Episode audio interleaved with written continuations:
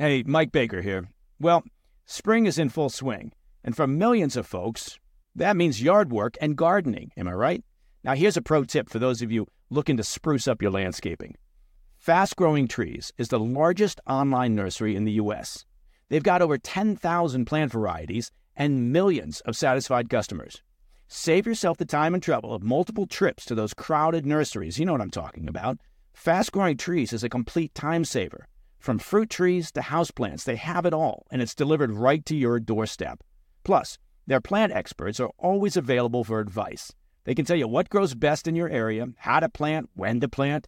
It's like having your own expert gardener. And here's the best part this spring, they have up to half off on select plants. And listeners to the President's Daily Brief can get an extra 15% off by using promo code PDB at checkout. So go to fastgrowingtrees.com and use promo code PDB at checkout. It's February 2nd. You're listening to the President's Daily Brief. I'm your host and former CIA officer, Brian Dean Wright. Your morning intel starts now. A good day to you, ladies and gentlemen. I've got three big briefs for you this morning that are shaping America and the world. First, Joe Biden's beach house was searched yesterday by the FBI. But there's actually another place that they should be taking a look at. I'll tell you all about it. Second, the Biden administration launched a second front and a new war. This one is against gas stoves. Oh dear. I'll explain the latest. Third, a special brief for you today. It's one that the CIA sometimes gives to the president called an executive brief. It's a, a deep dive into a person or a concern of great interest. Today, it's about a new Middle Eastern leader named Saddam, but not in Baghdad. This one is in Libya. Later, we close out the podcast with an observation I had on the immigration crisis in New York City. Now, it's an opinion, but it's not mine. It's from a legal immigrant. Now, his words moved me, and I think they'll move you too. But before we get to that, we got to get started with this. Another day, another search of a Joe Biden home. This one is in Rehoboth Beach, Delaware. The FBI went in yesterday to the Biden family beach house, searched for around four hours, and then they left. Mr. Biden's attorneys are saying that they found no classified material, although they did take some notebooks with Mr. Biden's handwritten memories of his time as vice president. So we'll see if any of those recollections had classified material in it, much like those notebooks that were found at Biden's other home in Delaware a couple weeks ago. So, folks, all told, we now have three different Biden locations that have been searched by the FBI. We've got the office in D.C., the main house in Delaware, and now the beach house. But there's actually one place that deserves your attention and the FBI's. And that's the Biden material that's being held at the University of Delaware. Material that Biden himself has said that he wants no one to see. All right, here are those details. So, back in 2012, Joe Biden gave reams of documents from his time as a senator to the University of Delaware. Now, both Mr. Biden and the university have since refused to let anyone review those documents. Well, why? Why is that? Well, the university claims that they're still working to organize and catalog all of the material, so they say it would be inappropriate to interrupt the process. Okay, but to be clear, that process started over 10 years ago. Meanwhile, Mr. Biden says that he doesn't want anyone to review that material because it might be bad for him politically. All right, I'm going to give you the exact quote here. But he said this back in May of 2020 when he was facing allegations of sexual assault during his time as senator. The accuser, Tara Reade, suggested that these senatorial records should be opened up and reviewed to prove, she said, her claim. Well, Biden said at the time, absolutely not.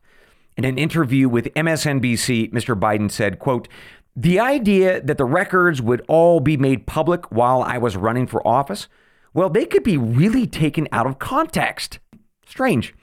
So, what exactly are in these documents? What's the material about?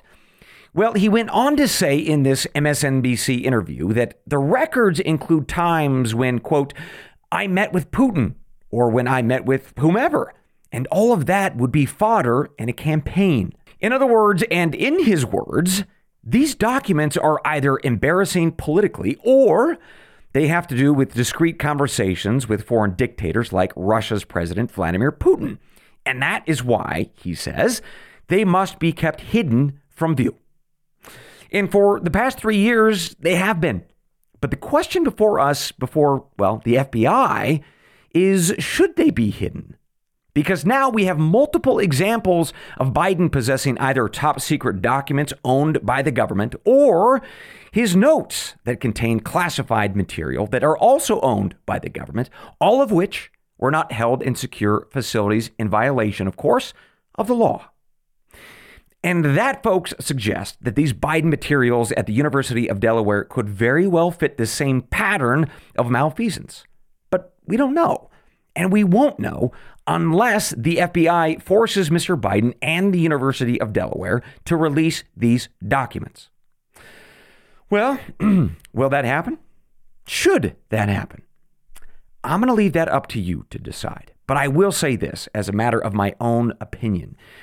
If this were you or I, and the FBI knew that we had an established record of taking or writing down classified material and then leaving that material in unsecured environments, hmm, well, those materials would absolutely be seized.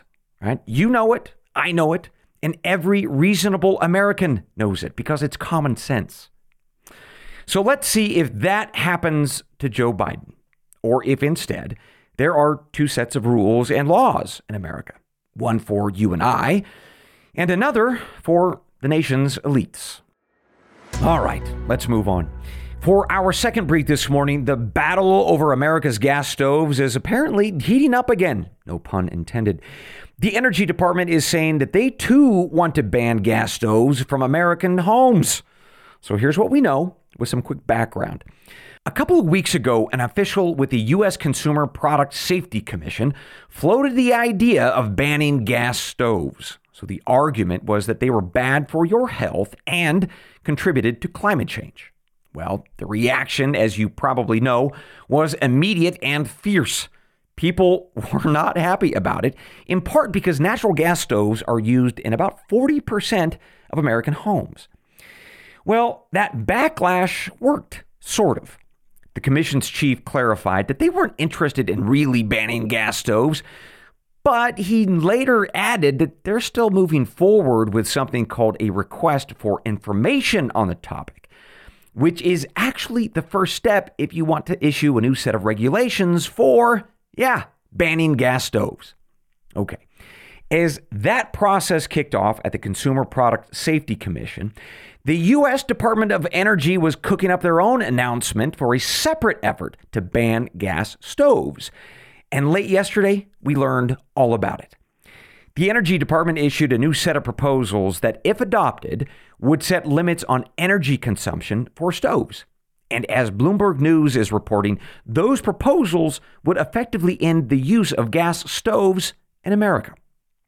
In fact, the trade group that represents manufacturers, called the Association of Home Appliance Manufacturers, said that, quote, this approach by the DOE could effectively ban gas appliances. Now, to be fair, the folks at the Energy Department are saying that they're doing this to squeeze out more efficiency from appliances, to reduce their energy requirements by about 30%. But regardless, the effect, whether it's intended or not, is to rid the nation of gas stoves. And actually, that makes sense. The Biden administration has made very clear that they want to put the oil and gas industry out of business and replace it with solar and wind and batteries. So, this banning of natural gas appliances would be a natural extension of that war on traditional energy. At any rate, do keep this in mind if you've got a gas stove or you want one or you think that this is just crazy and the government should be worried about lots of other things. With that, ladies and gentlemen, let's take a quick break. When we come back, I've got one more critical piece of news for you, so hang tight and we will be right back. Hey, Mike Baker here. Well, once again, Pure Talk is investing in their customers out of their own pocket without charging an extra penny. Now, you've heard me talk about Pure Talk before, right? How they provide excellent coverage and service with industry beating rates. And now, I'm happy to announce that Pure Talk is also providing international roaming to over 50 countries. That's right. As you plan your summer travel, make sure your wireless provider has you covered at home and abroad. Pure Talk already puts you on America's most dependable 5G network, but now they're giving you coverage in over 50 countries as well. Unlimited talk, text, and plenty of 5G data for just $20 a month. Look, that's less than half the price of Verizon, AT&T, or T-Mobile. Bring your phone and Pure Talk's eSIM technology makes switching so simple. Or you can get great savings on the latest iPhones and Androids. Make the switch to the cell phone company that I know will provide you with outstanding service and value. Pure Talk. Just go to puretalk.com slash baker, that's B-A-K-E-R, just like you imagined, to start saving today. And when you do, you'll save an additional 50% off your first month. Again, visit puretalk.com slash baker to start saving on wireless at home and abroad. Hey, Mike Baker here. Well, we made it through winter. Look at that. And spring, well, it's in full bloom, which of course means summer is just around the corner. You see how I figured that out? And that means more time spent outdoors. Not to mention, you got to get into summer shape, huh? Factor can help you spend less time in the kitchen and make sure you're eating well and meeting your wellness goals. Factor's no prep, no mess meals save time and help with getting and keeping you in great shape for summer, thanks to the menu of chef crafted meals with options like Calorie Smart, Protein Plus, and Keto. Factor's fresh, never frozen meals are dietitian approved and ready to eat in just two minutes. So no matter how busy you are, you'll always have time to enjoy nutritious, great tasting meals. Make today the day you kickstart a new healthy routine. Seriously, it's going to be beach time soon. What are you waiting for? With 35 different meals and more than 60 add ons to choose from every week, you'll always have new flavors to explore. And you keep kitchen time to a minimum. Factor meals are ready in two minutes. No shopping, no prepping, no cooking or cleaning up. Factor is part of our meal routine at the Baker compound. And I can tell you, food is delicious and it's a complete time saver. Head to factormeals.com slash PDB50, that's 50, and use code PDB50 to get 50% off your first box plus 20% off your next month. That's code PDB50 at factormeals.com slash PDB50. You get 50% off your first box plus 20% off your next month while your subscription is active. Welcome back to the PDB. I've got one more critical piece of news for you this morning. Folks, if I say the name Saddam Hussein, most of you probably know that he was the former dictator of Iraq. Well, we have got a new Saddam for us to talk about, but not in Baghdad. This one is in Libya, and he might be the new president of that country at some point very soon. So before I give you the details, let me tell you why I'm giving this brief to you. When the US president gets the actual president's daily brief from the CIA or something called the ODNI, sometimes they ask for what's called an executive brief. It means that the president wants to know more because they see something extra important that they really want to know more about, perhaps a new opportunity or a new threat.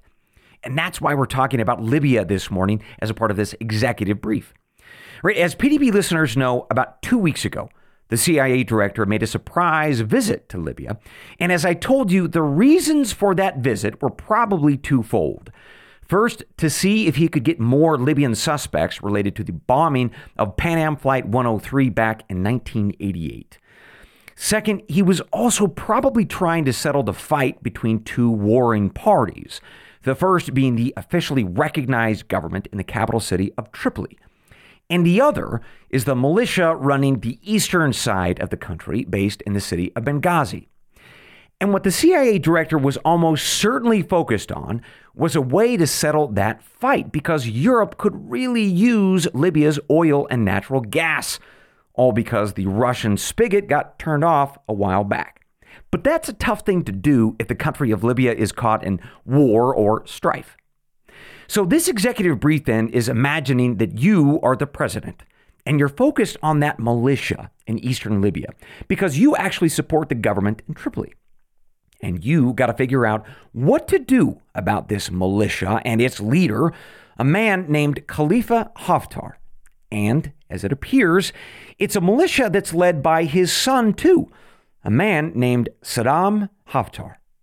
So let's dig into the world of militias and spies and intrigue because if we, as presidents, can get Khalifa and Saddam under our American influence, well, we can get that oil and natural gas flowing to Europe, which benefits our trade partners there, obviously, but also the American people. So let's get to it, starting all the way back to the year 1969. So that was a big year for Libya. Khalifa Haftar and a group of officers, including a man named Colonel Muammar Gaddafi, led a coup against Libya's king, a fellow named King Idris. As Gaddafi took control, Haftar became a favorite military leader of his. Well, huh, until the year 1987, when Haftar and 300 troops were captured in the neighboring country of Chad, despite Gaddafi saying that his troops weren't there at all. So, to save face, Gaddafi disavowed Haftar, and that forced him to flee into exile. Well, he turned up in Northern Virginia, not too far from CIA headquarters. Well, over the years, he became a U.S. citizen, and he was alleged to have a relationship with the U.S. intelligence community, to include operations that were trying to kill Gaddafi. And I will say that, um, well, that certainly sounds like something that could be true. When Gaddafi was eventually overthrown in 2011, Haftar went back to Libya to the east in Benghazi, where he enjoyed the support of his Arab tribe. Well, a few years later, in 2014, he went on national TV and called on Libyans to rise up against the government. But this time, it wasn't led by Gaddafi, of course. No, this time, it was led by Western powers like the United States and Europe. And he did that because well, in all fairness, that Western backed government was ineffective and corrupt. Well, after his call for an uprising, he did his part. He and his militia took on the radical Islamists who had taken control of the eastern part of the country. And by 2017, he beat them. He gained full control of Benghazi. But from here, things get a little messy. He tried to capture the capital city of Tripoli in 2019 from those, those corrupt and ineffective leaders, but he, uh, he fell short. At the same time, he accepted help from the Russian paramilitary organization called the Wagner Group. And they deployed up to, well, around 1,200 troops to assist him. Meanwhile, the Russian government met with him many times, and so too did leaders in places like Egypt and Saudi Arabia. Well, none of that brought him much goodwill with Europe or the United States. But all the while, as the Civil War was raging, he and his militia do, well, what militias do. They developed a reputation for being ruthless and murderous. In fact, he was sued for it in U.S. courts. Now, I should note that he was trying to stay in power and survive. And as he did so, he embraced an uneasy alliance with some radical Islamists who, well, they weren't Al Qaeda or ISIS, but they definitely were a group with very radical Islamist beliefs. It was sort of a deal, as it were, with the devil to keep his head. Well, after three years of fighting, back in 2020, he and his militia agreed to a ceasefire. Now, there was supposed to be a presidential race, and he planned to run, but it was postponed. And ever since, there has been this sort of unsteady peace between Tripoli and Benghazi. But you know, time has taken its toll on Khalifa Haftar. He's going to be 80 this year, and he's thinking about the future. Specifically, who will continue the fight for his militia, for Libya, and for whichever foreign nation might support him and his cause the most? Maybe that's Russia, maybe China, maybe the United States and Europe. And that takes us to Saddam. Over the past four weeks, we've been getting increasing signals in Russian and Arabic press that Khalifa is making moves to put his son Saddam firmly into power in that eastern part of Libya. So, for instance, Saddam is now leading his dad's militia, and apparently he's settling scores by, well, neutralizing opposing tribal members. Meanwhile, recent images from Benghazi's streets show that they've been decorated with Saddam's picture. Next, Saddam himself has been meeting with various intelligence agencies about his future, which probably includes a run for president of Libya in those delayed presidential elections that I mentioned. And by the way, the spy meetings included discussions with Israel's service called the Mossad. That's according to the new Arab press. And he and his father probably met with the CIA too, when Director William Burns was in Libya a couple weeks ago. Finally, there's one other signal for us to consider in this executive brief. A group of 22 Arab countries were supposed to meet in Tripoli to discuss Middle Eastern affairs about a week ago, but only five countries sent representatives. The others, according to folks that I've spoken with, actually back the Haftar family, not the government in Tripoli. So, there you have it, my friends, your executive brief on Libya and what the state of play is in that very important and very oil and gas rich country. So, what would you do with this information if you were president? Who would you back? And why should Americans care? Well, let me offer you my analysis and opinion. And I'll start with this global affairs are messy, aren't they? because we have a choice. Do we keep backing the government in Tripoli, which is largely detested by Libyans in the East and, frankly, other countries in the Middle East? Or do we back the Haftar family, Saddam in particular, knowing that Western Libyans likely won't accept him? Well, whatever decision we make, we should be thinking about our goals for America and the American people. All right, first, we need to get more of those Pan Am bombing suspects behind bars.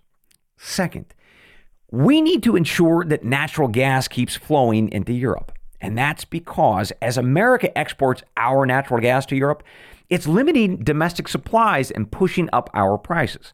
And that hurts the American consumers with an increasing number of folks, as I briefed you before, unable to pay those natural gas utility bills. Well, as you all think about what you would do, who we should back, you should also know this. On Saturday, major protests broke out at the all important Mellitah oil complex in Libya, where protesters took over the control center. Now, that's not necessarily a new phenomenon. Different factions have tried to take ownership of the oil and gas industry for years now. But the point is that this sort of extra spasm of violence and protest so quickly after this signing of an oil deal between the government of Tripoli and the government of Italy, it was an $8 billion deal. Well, it would suggest these protests, apparently, the deal was not as lucrative to the Haftars as they would have liked. So we probably need to rethink whatever the plan is that we currently have. Because the CIA director clearly tried to hash out some sort of deal a couple of weeks ago, and some didn't land right, right? The protests on Saturday suggest that. And that probably means we have one of two choices. We either double down on our support of the government in Tripoli and get rid of the Haftars one way or the other, or we work out some sort of better deal with Khalifa Haftar and dump the folks in Tripoli.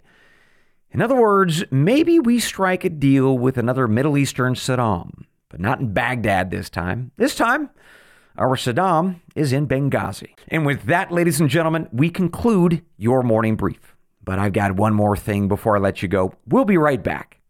Ready to elevate your range day or hunting trip? Silencers are the best upgrade you can make to your firearm. And yes, they're completely legal. Silencer Shop makes getting your suppressor easier than ever. Silencer Shop is the nation's largest suppressor distributor, and they'll help get your new suppressor quickly and easily. Suppressor approvals are coming back faster than ever, often in just a few days. Silencer Shop guarantees an exceptional experience with their top notch customer service, unbeatable prices, and renowned submission simplicity and accuracy. They partner with over 6,000 local gun stores nationwide to ensure easy access to the best suppressors. And at Silencer Shop, a portion of your online purchase supports your favorite gun stores directly. In just five minutes, you can have your fingerprints and paperwork ready to go thanks to the Silencer Shop kiosk. There is nothing easier. If you're not using Silencer Shop, you're working too hard for your suppressors. The one and done solution for your suppressor needs, ensuring a headache free purchase. Explore Silencer Shop for your next suppressor edition and immediately open your eyes to a better shooting experience.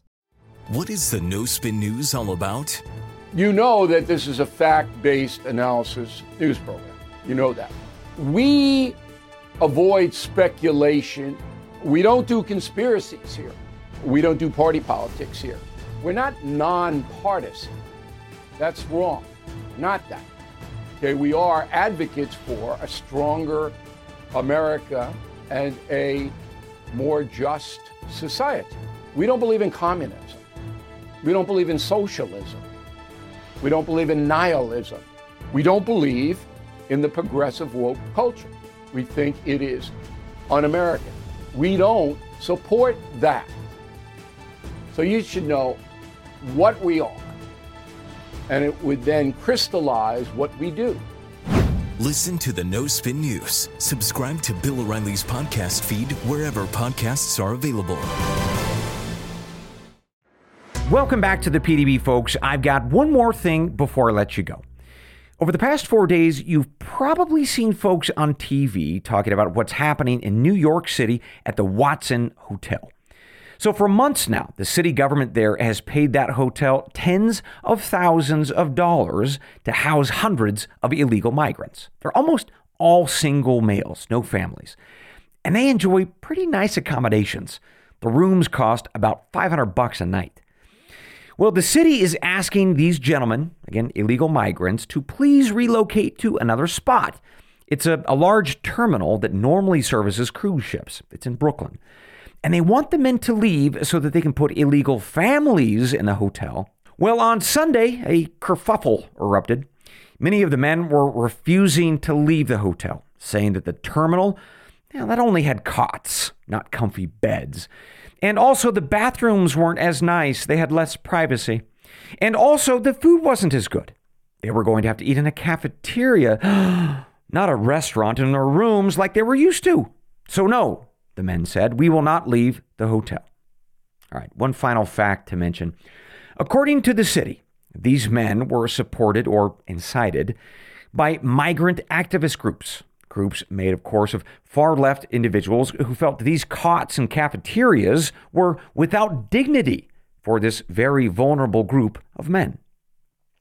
So that's probably what many of you have heard over the past few days on TV or in newspapers like the New York Times or the New York Post. But I wanted to bring you something different on this story. It's an interview from the New York Post of a legal immigrant. His name is Bonfilio Solis and he lives in New York City with his wife and four kids. And I'd like you to listen to this gentleman as you think about this story in particular, but also about illegal migration in general. Because while my opinion or yours is well, certainly important, this fellow's view really resonated with me, given his journey, of course, with legal migration. And I will say that he did curse a bit in this interview. Don't worry, though, I cleaned it up for our kids listening this morning. So, with that, here we go. Here is his quote These migrants protesting at the Watson Hotel expect benefits from the government and aren't appreciating what they've been given. They're being very disrespectful. It's BS. I've been here for 30 years.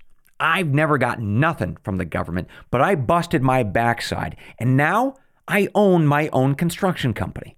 My first job in America was washing dishes in a restaurant. Then I was a waiter. And then I got a job in construction and worked my way up to foreman. To see these guys sitting here expecting everything to be given to them with no effort, it's not fair. Especially not to other migrants like me that are willing to work and are working for a better future. Well, to Mr. Solis, if I could just say one thing to him, I'd say, Amen, brother. In just his few simple words, he captured the American spirit. He captured that, yes, you can come here legally, but don't expect to get a thing from anyone, certainly not the government. Instead, get a job and work hard. Work hard for yourself and for your family. Be a good example for them and for the other immigrants who come after you. And then, as you work hard, as Mr. Solis said, focus on creating a better future. A better future for yourself and your family, yes, but ultimately for your community. From the quality of your schools to how you deal with your neighbors. Because good men like Mr. Solis, who work hard and talk about the future, those are citizens who care about their communities. They don't put up with silliness like illegals squatting in a fancy hotel and being ungrateful. Instead, they just lead. They lead their families and they lead their communities. And you know what? I know that's especially true in this case. And that's because he said something very important. He spoke about fairness. He spoke about getting something for nothing while everybody else is working so you can get these free hotel rooms and free food. Well, that's not fair. And he's right. Uh, of course, he's right. And here's the thing, folks if enough of us believe that, if we live like that, if we vote like that, if we demand that our communities orient themselves like that, then we change the nation. We change the culture from entitlement to service and sacrifice. We change the culture back to a time when we didn't expect something for nothing. Or if we did get some help, we were grateful and humbled. And then, as soon as we could, we got back on our feet and we worked hard for our future and the future of our communities and the country. It's a culture perhaps best embodied in the words spoken by President Jack Kennedy so many years ago at his inaugural address. Do you remember those words? Hmm. Ask not what your country can do for you, ask what you can do for your country. So, Mr. Solis, wherever you are, amen, sir. You are correct. And your words are a reminder to us all that no matter how bad or ugly things might seem these days, the American spirit, it is still alive and well. And that, ladies and gentlemen, concludes your morning brief. As always, we close out the show reminding each other of why we are here, talking about our country and our world. It's the creed of every good spy and every smart American. It's from John chapter 8, verse 32. And you shall know the truth, and the truth shall make you free. Good day.